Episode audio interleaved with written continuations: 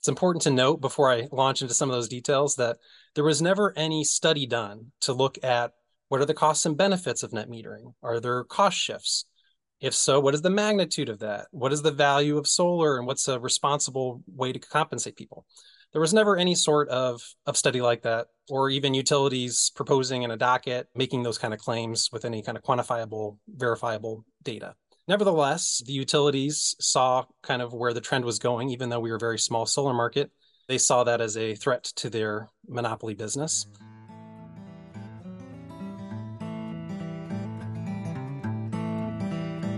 When he goes to work fighting for affordable clean energy in Indiana, Ben Inskeep has to walk uphill, both ways, through snowdrifts up to here.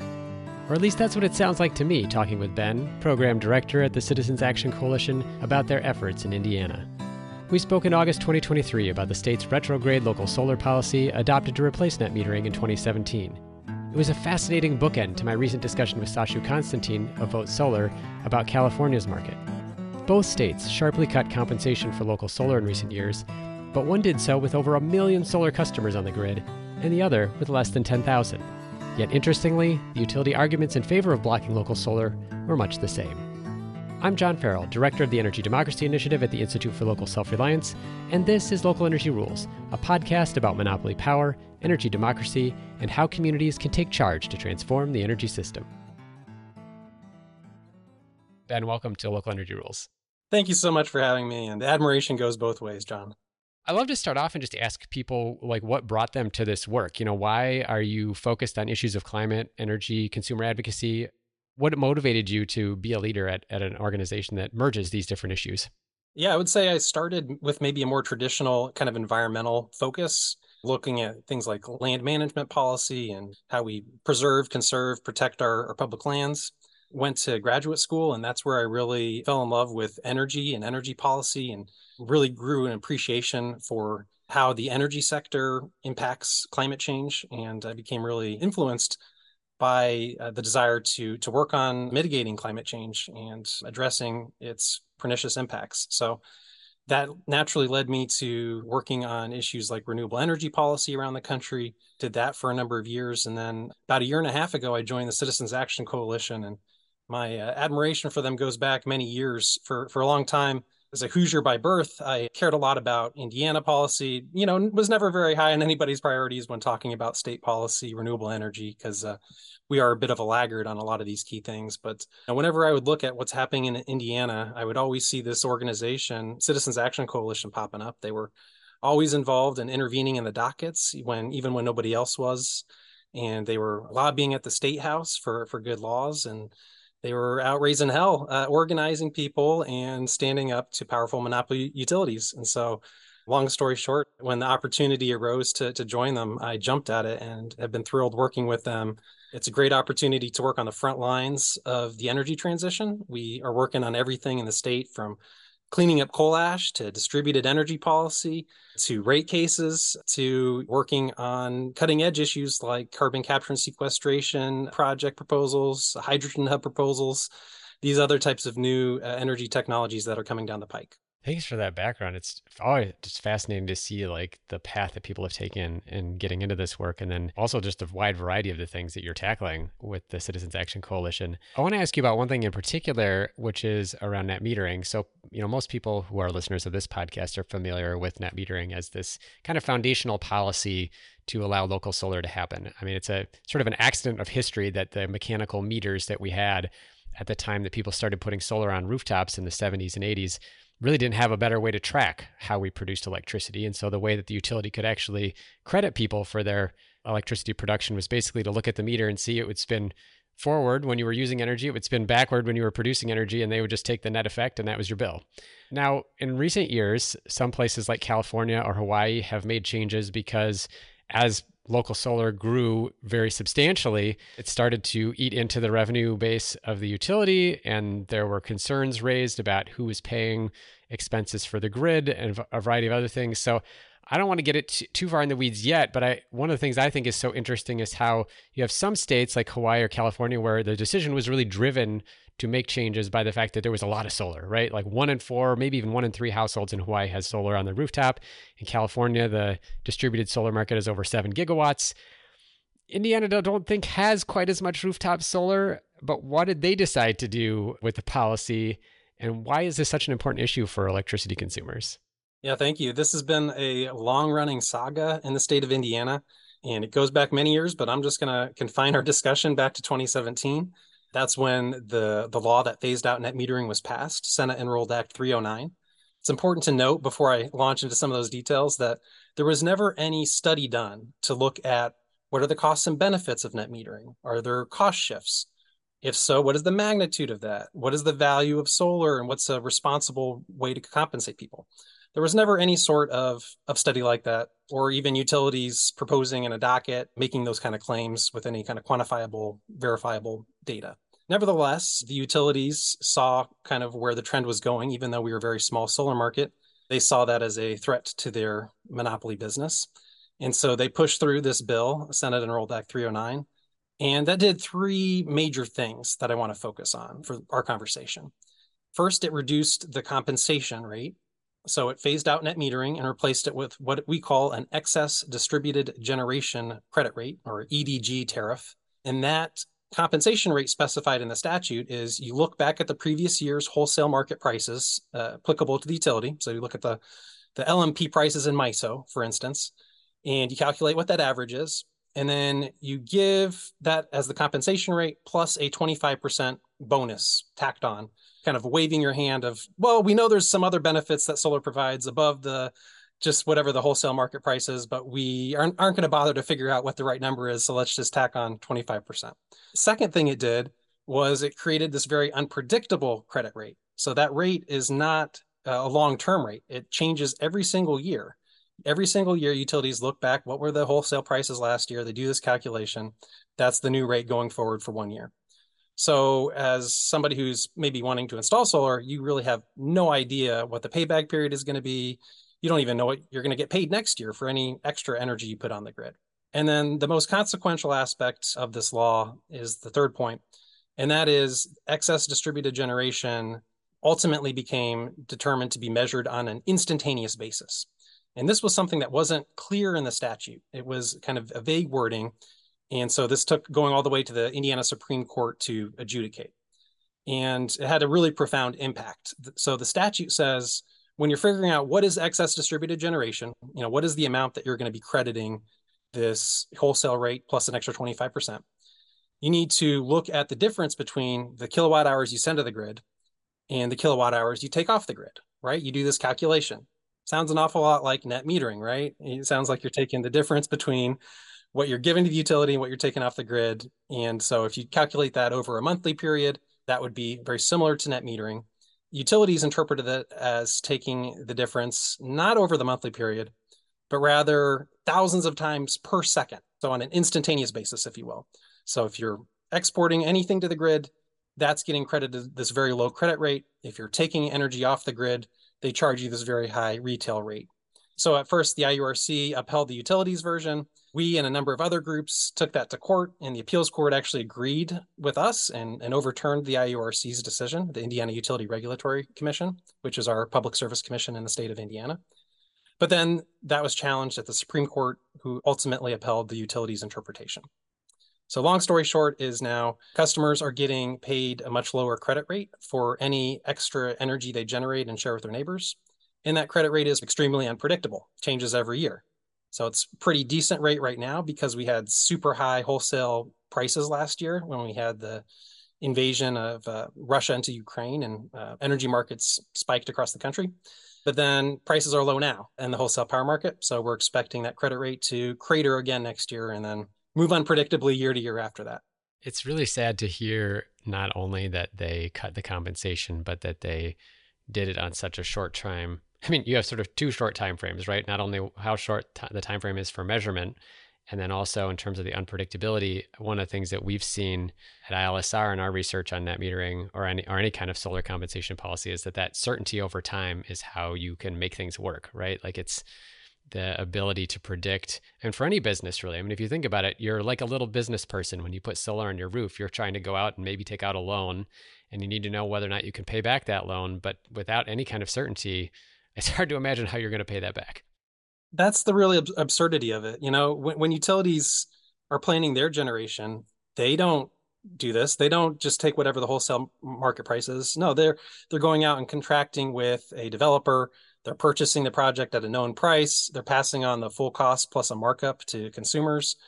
And they know they're going to profit off it for, you know, 30 years into the future. So it's kind of particularly ridiculous because you see utilities now getting approval for large utility scale solar projects at a price that's higher than the credit rate than for DG customers today.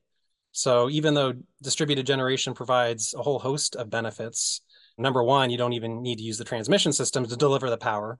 But now you have this kind of insult to injury where the utilities are pushing through higher price projects and they're getting complete certainty on their rate of return, whereas uh, consumers are left in the dark. Just out of curiosity, what is the rate of return that Indiana utilities are getting on those utility scale projects?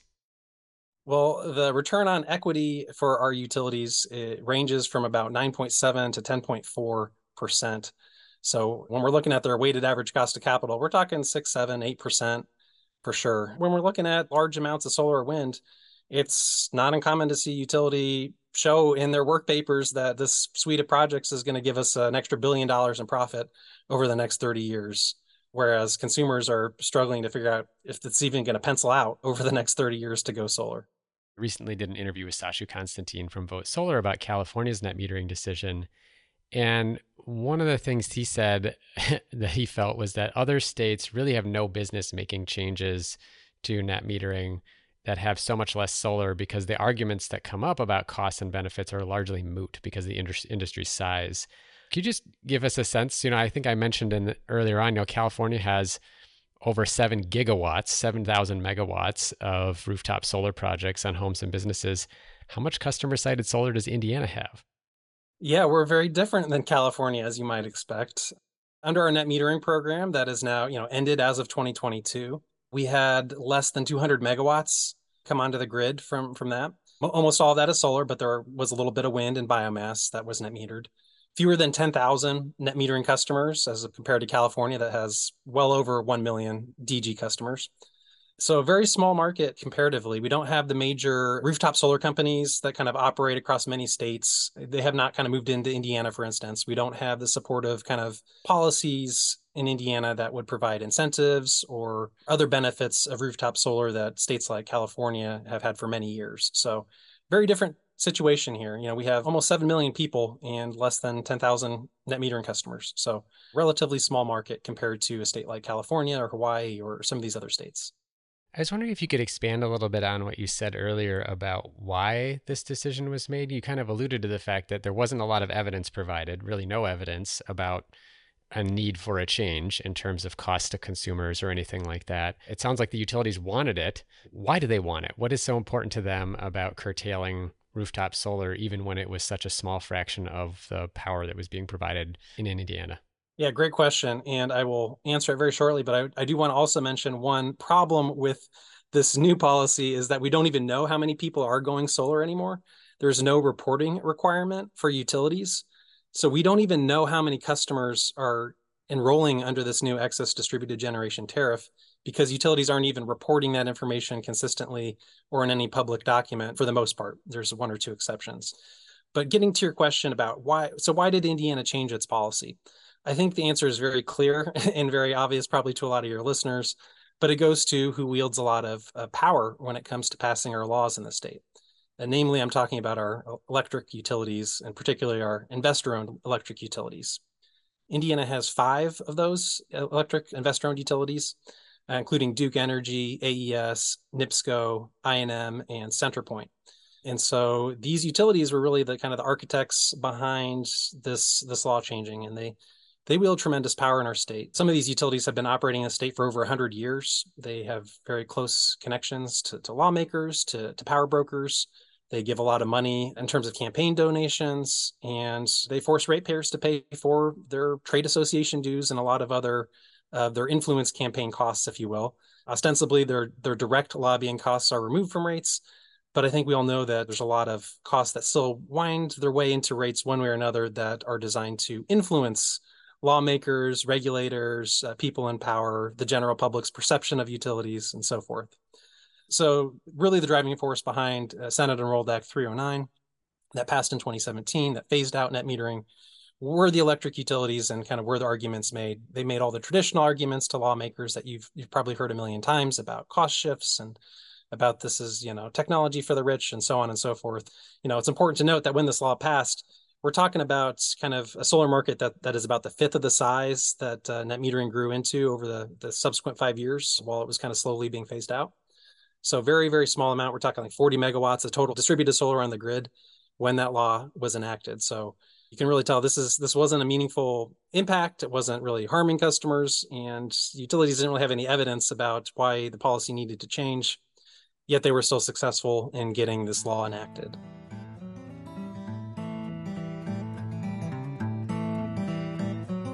We are going to take a short break. When we come back, I ask Ben about the burgeoning interest in antitrust and how it might apply to investor owned utilities, whether there's a meaningful path to overturn Indiana's bad local solar policy, and what advice he has for other advocates working in conservative dominated states. You're listening to a Local Energy Rules podcast with Ben Inskeep, Program Director at the Citizens Action Coalition. Hey, thanks for listening to Local Energy Rules. If you've made it this far, you're obviously a fan, and we could use your help for just two minutes. As you've probably noticed, we don't have any corporate sponsors or ads for any of our podcasts.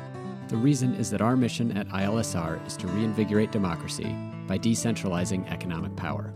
Instead, we rely on you, our listeners. Your donations not only underwrite this podcast, but also help us produce all of the research and resources that we make available on our website and all of the technical assistance we provide to grassroots organizations.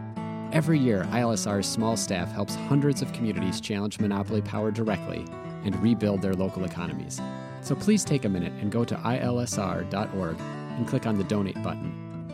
And if making a donation isn't something you can do, please consider helping us in other ways. You can help other folks find this podcast by telling them about it or by giving it a review on iTunes, Stitcher, or wherever you get your podcasts. The more ratings from listeners like you, the more folks can find this podcast and ILSR's other podcasts, Community Broadband Bits and Building Local Power. Thanks again for listening. Now, back to the program.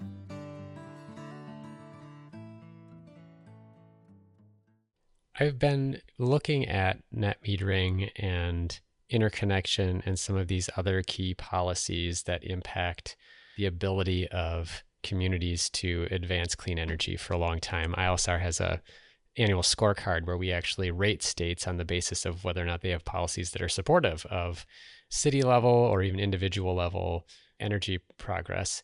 One of the things that's been really interesting about that, and ILSR sort of broadly has been looking at corporate power in the economy and sort of the revival of antitrust, which is the anti monopoly laws that we've had on the books for many years and often unenforced. So, generally speaking, these investor owned utilities, because they are public monopolies, are exempt from antitrust regulation under the theory that utility regulators, like the Indiana Utility Regulation Commission, is overseeing what those utilities are doing and making sure that it's protecting the public interest. But one of the things I thought it was interesting in his essay is he looked at that from um, an anti monopoly, antitrust perspective. And he said, you know what? Regulators don't typically think about competition and think about the actual market when they are making those kinds of decisions. They more often than not are only looking at this issue of is this rate like well designed? Is it prudent and reasonable? Uh, you know, some of those kind of key terms that pop up in utility regulation.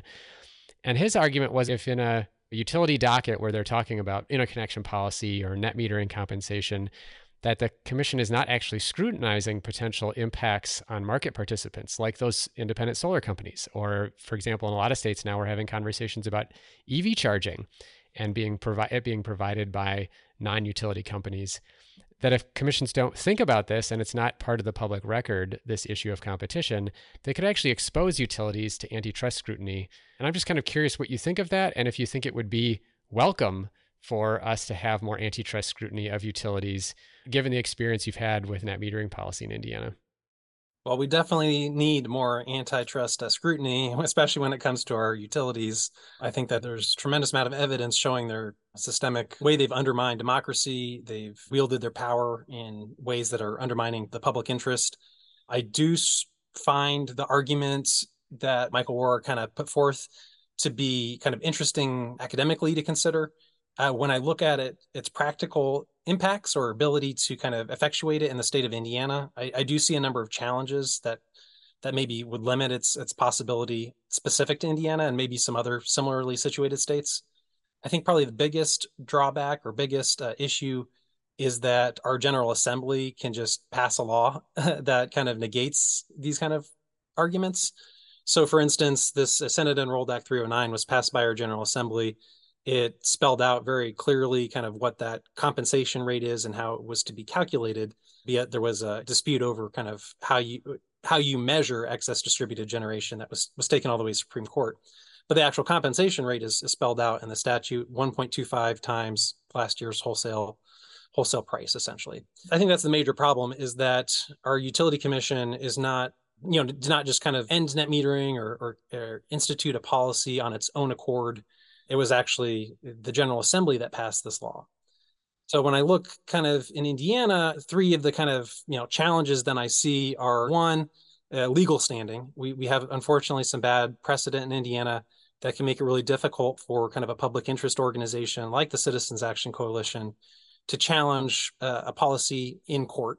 It's not impossible, but it, there there are some pretty big barriers, if you will, that can limit your opportunities there.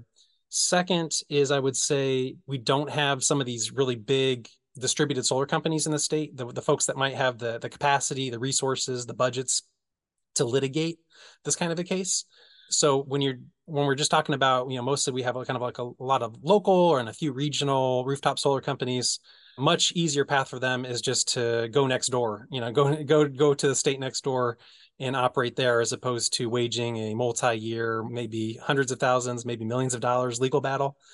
And then last i would say that even if that pathway was successful the courts agreed that there was you know some antitrust issue and they you know slapped the utility on the wrist.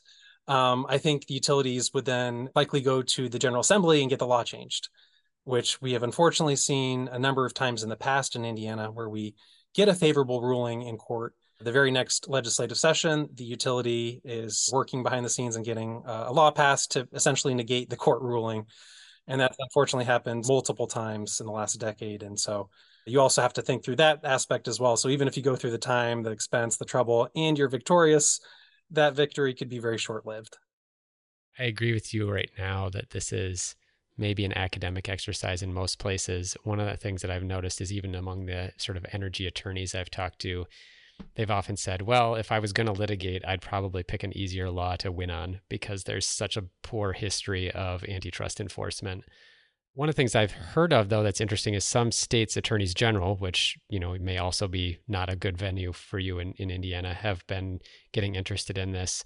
But also to the degree that these antitrust laws are federal, those decisions might not rest with a state legislature. Like they could pass a law to do something, but if it is preempted by federal antitrust law, as the Federal Trade Commission seems to be reinvigorating, there might also be some opportunities there. So I don't know. I I remain optimistic in the long run, but I think you lay out a lot of good reasons why we shouldn't be optimistic in the short run that antitrust is going to give us any kind of opening to contend around some of these issues of net like net metering. Yeah, no, I mean, I think it's a, a, compelling um, argument just from the standpoint of how we're framing our public policy and how we want to change that public policy going forward, we, we do need to figure out new strategies to undermine the power that our utilities have and the, they're wielding across many states in this country. So definitely open-minded to all that. There are, there are some pretty tricky challenges. How do you sort out whether a utility is doing a specific action for anti-competitive reasons versus we've seen utilities make a lot of arguments just on like the cost shift issue. And so I feel like a utility could maybe push that kind of a an argument in bad faith, even though there's maybe weak evidence for it, or they for whatever reason, I think they would be able to come up with a public facing explanation for the change, even if behind the scenes their real motivation, the underlying motivation is to snuff out competition. Oh, I think we can count on them to come up with some good arguments in bad faith around this. You didn't mention it, but I always think about reliability as sort of the last refuge of the utility scoundrel in any kind of public policy dispute. That something about reliability will come up and they will be asking everybody to defer to them as managers of the grid and what constitutes something that is safe and reliable. So, tossing aside antitrust, I was interested in sort of asking you about that academically. But there have been cases of net metering decisions curtailing local solar that have been overturned before by state regulators, legislators, even ballot measures.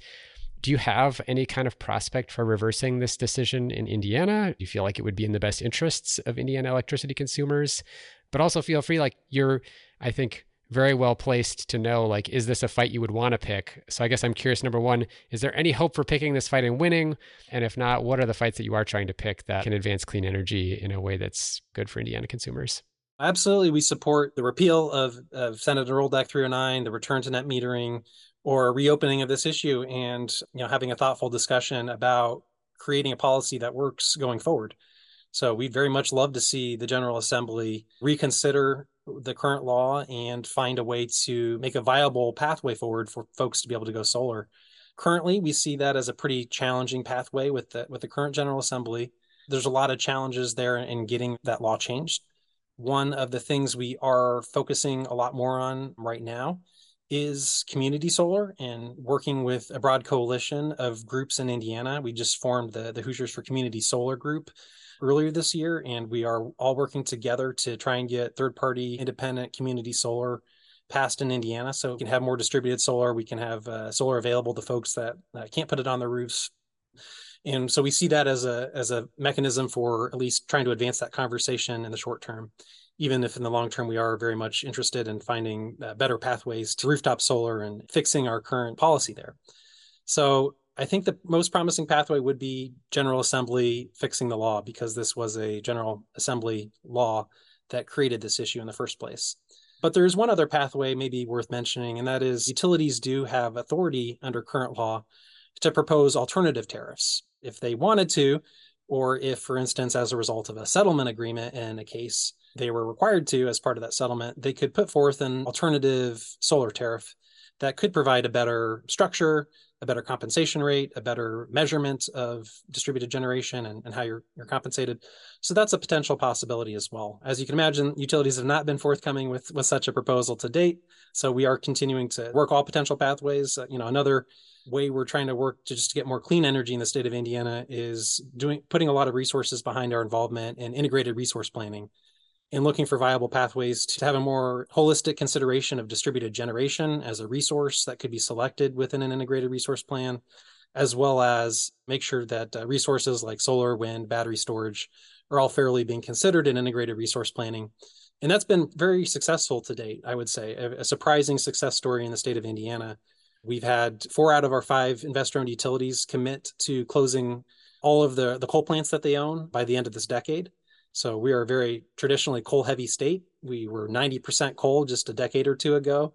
We're now down to about 50% coal in terms of our electricity grid. And we're going to see that continue to shrink. And we're building lots of solar and wind in the meantime. And we're pushing to make sure it's not just the utility scale stuff, but also the tremendous benefits that come from local distributed energy as well. It's so interesting to hear you talk about the distributed energy as a resource. We worked with some folks in Minnesota a couple of resource planning and proceedings here, I could come up with kind of a model for solar adoption in different states that could help kind of give an illustration of, well, here's how much solar might happen if you do this and at what price. Vote Solar in particular has been doing a really nice job, I think, of articulating that. So I wish you good luck with that. yeah, kudos to you. Kudos to Vote Solar. Kudos also to our partners at Solar United Neighbors. We are looking at that very model that you all put together and that you all have been pushing and we're looking for ways to do the same here in Indiana. Really appreciate the work that you've done on leading leading this issue, and really grateful for for these great partners we have that are helping us push this issue in, here in Indiana.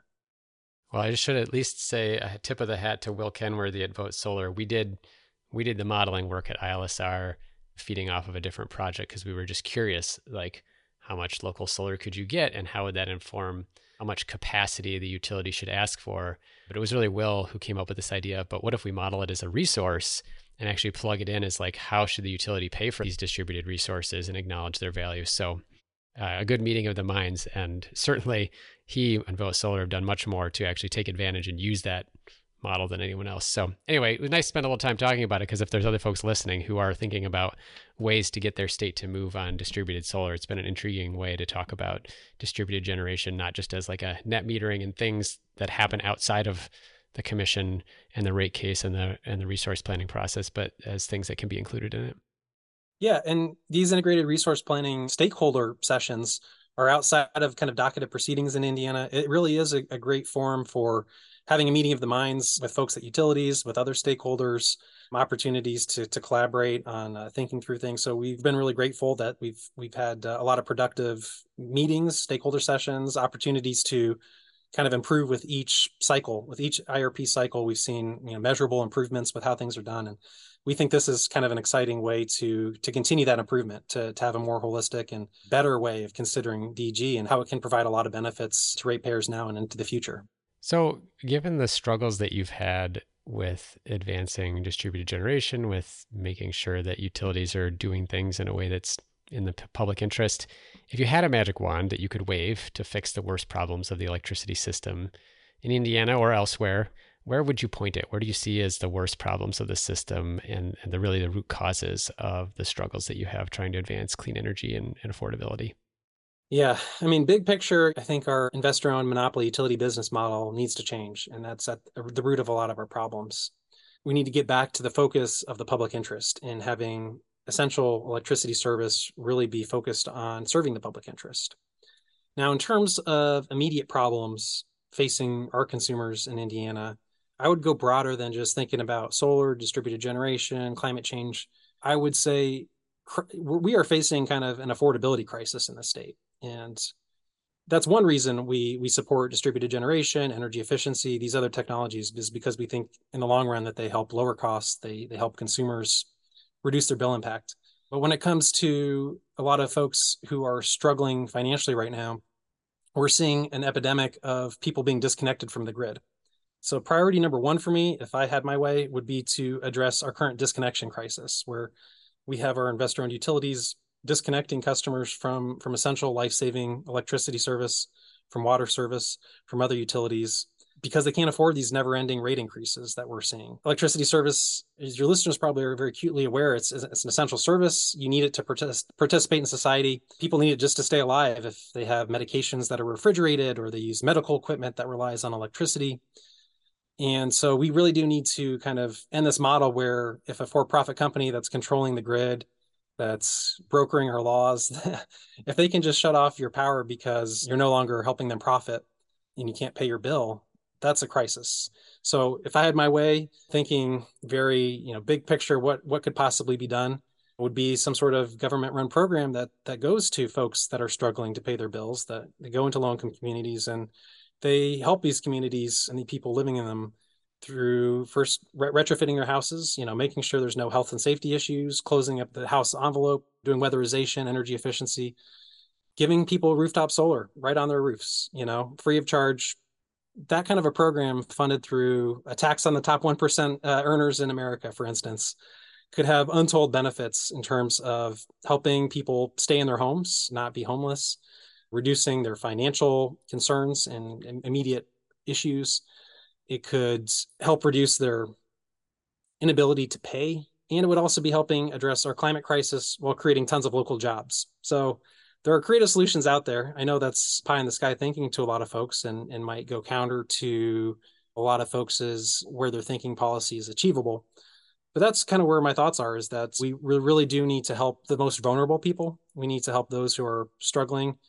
And it's a bummer that, you know, rooftop solar is less affordable in Indiana, for instance. But when it comes to like immediate crises, crisis number one to me is making sure people are connected to electricity service you, you have to address that issue before you then address okay how can we clean up the sources of energy how can we make sure distributed generation is equitably distributed across across incomes and across other demographic factors make sure it's not just benefiting the most fortunate among us so I, that might not be exactly where you're you're taking that question but i think i think it's important to to emphasize this point because i think it's something i didn't really realize or place as much emphasis on until I got into my current role as more of a consumer advocate and I educated myself more and I learned more about what was happening.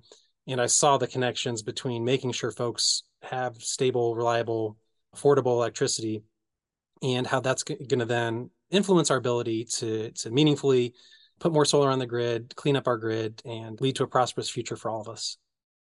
I think it's wonderful to be thinking about sort of the broad impact there and how many people are simply cut off from this essential service all the time. I mean, I think COVID really brought that home when there was a crisis of people, you know, out of work, unable to make payments, utilities just steamrolled ahead with their cutoffs for non-payment.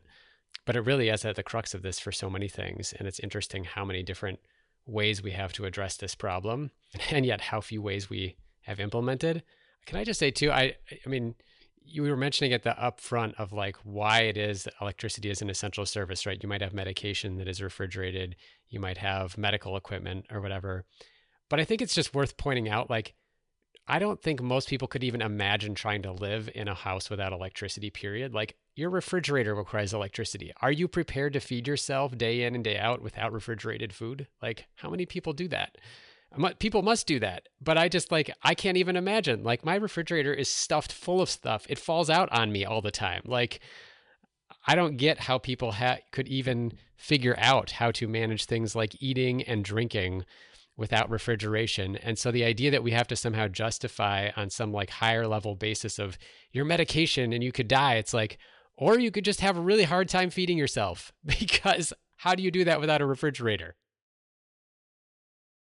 Absolutely. And with climate change happening, I think it really highlights more reasons why. For instance, higher temperatures make it literally, you know, impossible to live in a house when it's 100 plus degrees outside your body cannot withstand that heat for long periods of time, particularly vulnerable people.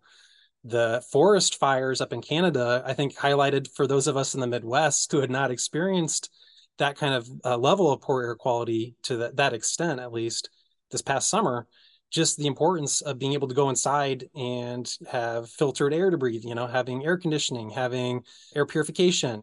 It's damaging to breathe in high amounts of these particulate matter from forest fires. And if you can't escape that, then yeah, it's going to have a really dire impact on on health. So yeah, we could go on all day, but I think this summer has really highlighted these other additional issues of just the essential nature of these utility services for me, and uh, I hope it has got a lot of other folks thinking about that too. I'm kind of curious what advice that you would give. There are many states that are dominated by conservative legislatures that are not motivated by climate change, for one thing, and those issues that we just discussed they're often more sympathetic to local solar, although clearly, as you've illustrated with Indiana, a little bit too sympathetic to the investor owned utility relative to their beliefs, more maybe more libertarian beliefs in local solar. So I guess what advice do you have for folks who are trying to advance affordability, clean energy, local solar in other states that are dominated by conservatives to help maybe preserve access to local solar, but just to even preserve access to ways to advance clean energy and and other solutions that keep electricity affordable? Well, gosh, if you have the solutions here, uh, let me know because we're we are trying ourselves to navigate these waters, and it's definitely challenging. So, so first, I want to say, if that does describe you, if you are somebody working in, in one of these states, and I do want to say thank you so much for your work.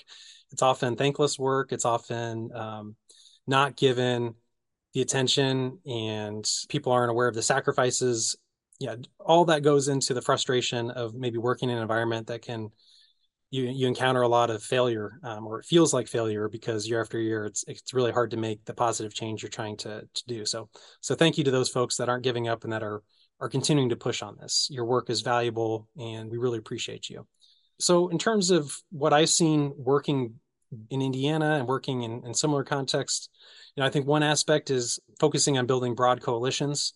If it's just the Citizens Action Coalition going up against the, the five biggest utilities in the state of Indiana. We're going to lose most of the time. They make billions of dollars a year. They have very sophisticated uh, dozens of lobbyists. They outnumber us uh, tens of thousands of employees to to you know a dozen of us. So we certainly can't can't beat them on our own. And that's exactly why you know we see the wisdom of things like joining broad coalitions for supporting community solar, coalitions that include conservative groups, liberal groups, religious groups, public interest organizations, business organizations I think that's really how you can take on powerful entrenched interests is by having that kind of a broad coalition that can make the case before lawmakers, that can speak to the very different perspectives and ideologies across lawmakers. I think it's important to emphasize some folks who maybe ha- haven't spent a lot of time in a conservative state might think all Republican lawmakers are, are the same or very similar. But we actually see there's a very broad spectrum of interests, of philosophies, of ideologies just within the Indiana Republican Party, for instance.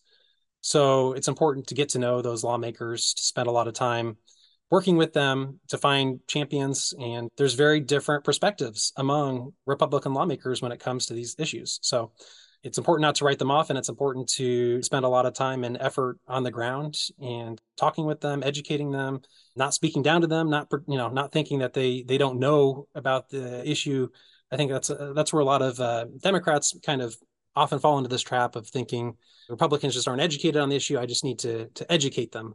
And oftentimes that's not the case. It's just you have a different political philosophy, a different ideology. And so it's often finding common ground, finding where you might have ideological differences, but you you still agree on this narrow issue of solar makes a lot of sense, whether I'm motivated for for the reasons of climate change or whether you're motivated for reasons of independence and property rights and local ability to reduce your energy bill as a life, liberty, and pursuit of happiness in your district. So I, I, think that's kind of one other important thing. And then oftentimes we're fighting, know, it's, it's kind of asymmetric warfare, right? You're kind of the guerrilla groups that are that are working on these issues. You don't have the power. You have to look for creative ways to to fight, to, to raise this issue in the public, to work with journalists and others who can can shine a light on these issues and make sure the public is informed and the public is your is your best asset you know is getting people mobilized and organized. You have to get people organized and out there raising this issue bringing the salience forward and demanding their lawmakers take action because without them behind you you're very easy to ignore.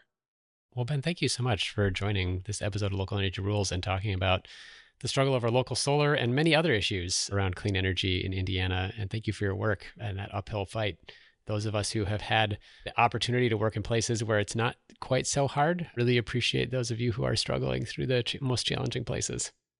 Well, thank you so much, John. And we're very grateful to have so many great partners like yourself across all the states that are fighting with us in solidarity. So keep up the good work. Thank you so much for listening to this episode of Local Energy Rules with Ben Inskeep, Program Director at the Citizens Action Coalition of Indiana about the state's backward local solar policy and the struggle to advance affordable clean energy in a state dominated by five investor owned utilities and a conservative legislature. On the show page, look for links to the Citizens Action Coalition website, where you can learn about their efforts to protect affordable electricity access for Indiana residents and to advance clean energy like community solar. Also, look for a link to my recent interview with Sachu Constantine about net metering changes in California, made on the basis of remarkably similar arguments for a state with an utterly different solar market.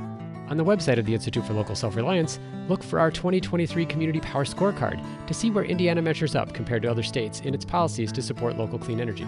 By now, I imagine you have a good guess.